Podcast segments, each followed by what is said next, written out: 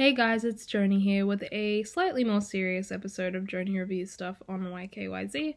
I'm going to be reviewing a mattress that we just invested in. And when I say invested in, I mean we bought it up front, so I don't know why I said that. But my boyfriend Alex, who I talk about a lot, I'm realizing, on this channel, but anyway, he has a really bad back. He works in a physical labor job and it has taken a big toll on his um, knees and his back. Not because he doesn't lift things properly, but because he works long hours and without really a huge amount of time to relax in between.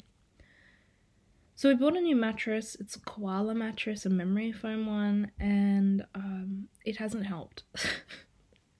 So we might have to return it. In the meantime, we've propped our other mattress that we already had, which I liked, um, up against the wall, which the only good thing about that is that my cat has been sitting on top of it and she seems to love it. Other than that, it's taking up space and we need to decide whether we should keep this new mattress or return it.